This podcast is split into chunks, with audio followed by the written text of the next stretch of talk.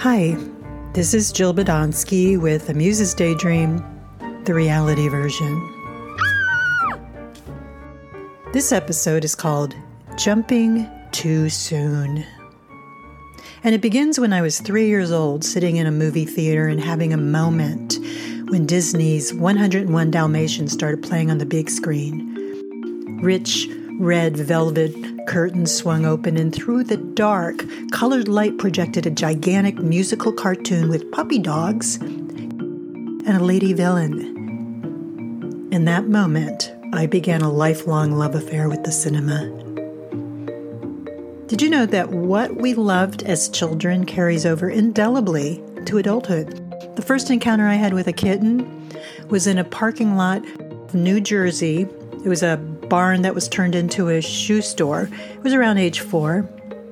But I remember being enchanted with a little furry creature who ran when I tried to pet it. And that moment still plays in my head as if it were yesterday. And cats have been ruining my furniture ever since. I also remember the first time I made my parents laugh. Making my parents laugh was the only way I could get their attention, other than putting a thermometer on a light bulb to feign impending death. My role in the family was that of clown and comedian. Humor became my number one coping skill, and I needed a lot of coping skills to deal with the consequences of my impulsive, impatient, awkward behavior, something in which you experience when you are highly sensitive and have ADHD. When I was five, we moved from New Jersey to Miami, and my family joined Kings Bay Country Club. Kids waited in line at the ladder to climb a high diving board and jump into the Olympic sized pool beneath. When it was my turn, I'd climb to the top, frolic like a clown down the board to the edge, and then stumble into the chlorine sea below. I resurfaced as fast as I could because the most important part of the whole act was seeing my parents laugh. One time, I jumped too soon off the diving board. Oops. I just missed landing on top of six year old Seth Kleinberg. A pear shaped Mrs. Kleinberg wobbled over as fast as she could wearing gold high heel sandals. And in her loud floral one piece and New York accent, she shouted, You almost killed Seth. What is the matter with you? You're a terrible little girl. My parents activated their emergency child disownment mode and put magazines in front of their faces. No allies there. I did see Seth, but it was shortly after I jumped off the diving board, so all I could do was wiggle in midair as best I could to avoid him.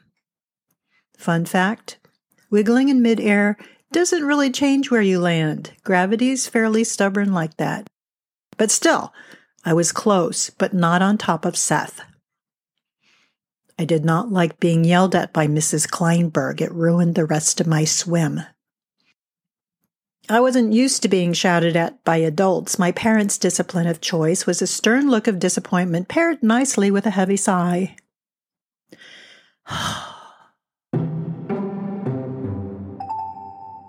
I thought the words terrible little girl were terribly hyperbolic, although I didn't know the word hyperbolic back then. Hyperbolic means of, relating to, or marked by language that exaggerates or overstates the truth. Mrs. Kleinberg exaggerated and overstated the truth in front of the whole world, and I did not rebound too quickly.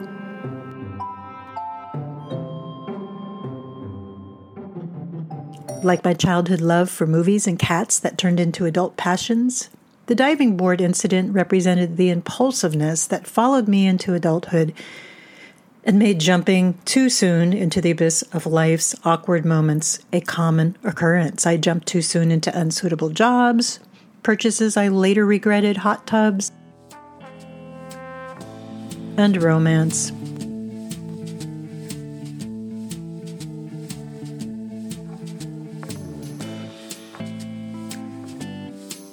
As a child, I believed that when you ask a prince, so, how long since your last relationship ended, Your Majesty? He would answer honestly. This guy told me he was out of a relationship for two years. So I jumped off the high dive of discernment into the dangerous undercurrent of infatuation. He was, after all, the lead singer in a rock and roll band, and you know how that is. Turned out his last girlfriend broke up with him two weeks. That's 14 days, 336 hours prior to our first date. Not two years, a decent amount of time to get over someone. And he was seriously hung up on her. Four months later, into our relationship, she somehow had a renewed interest in him and plotted to win back his affections, which wasn't hard since they never faded. So, as the gentleman he was, he told me I was wonderful, but he was still in love with someone else, and that it'd be best that we cease all courting behavior. Just kidding. He was no such gentleman. He didn't say I was wonderful, nor reveal his actions, his feelings, or any kind of decency at all. Instead, he took me to New Orleans.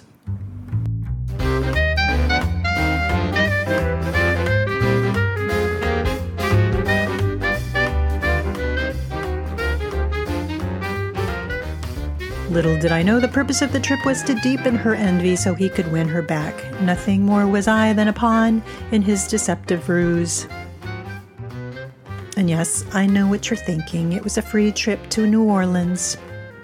But he treated me like an extraneous annoyance the whole time, so not even the beignets and the jazz music could mollify my anguished confusion because I had fallen for him. Again, I'd tried wiggling in midair, mid infatuation. Again, gravity is stubborn. Well, okay, the shrimp and grits were good. And so is the jazz and so is being in New Orleans. But I assure you, if he was ever in a pool under a high diving board, I would jump right on top of him, even if his mom was watching.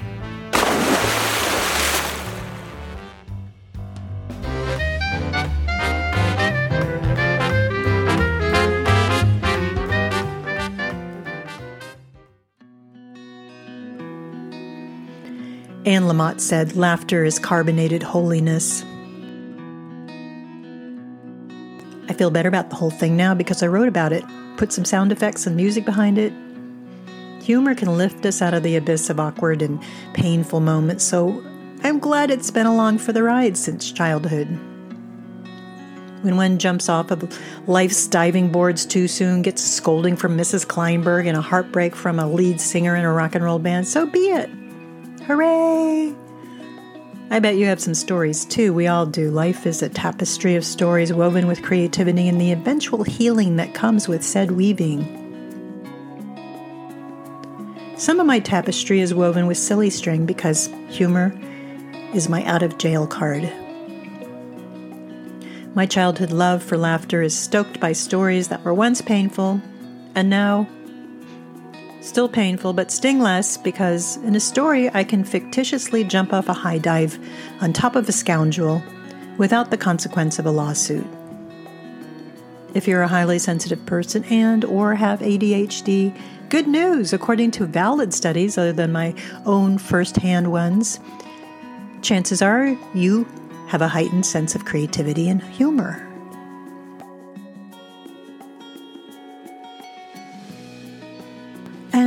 Public service announcement it's probably best to look before you leap into a relationship with a writer, especially if you are of dubious character.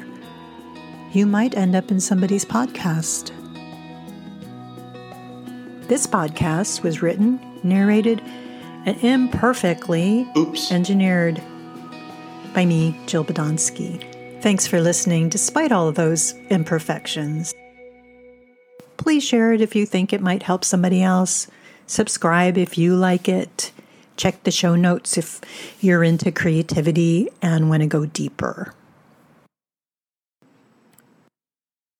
Be safe.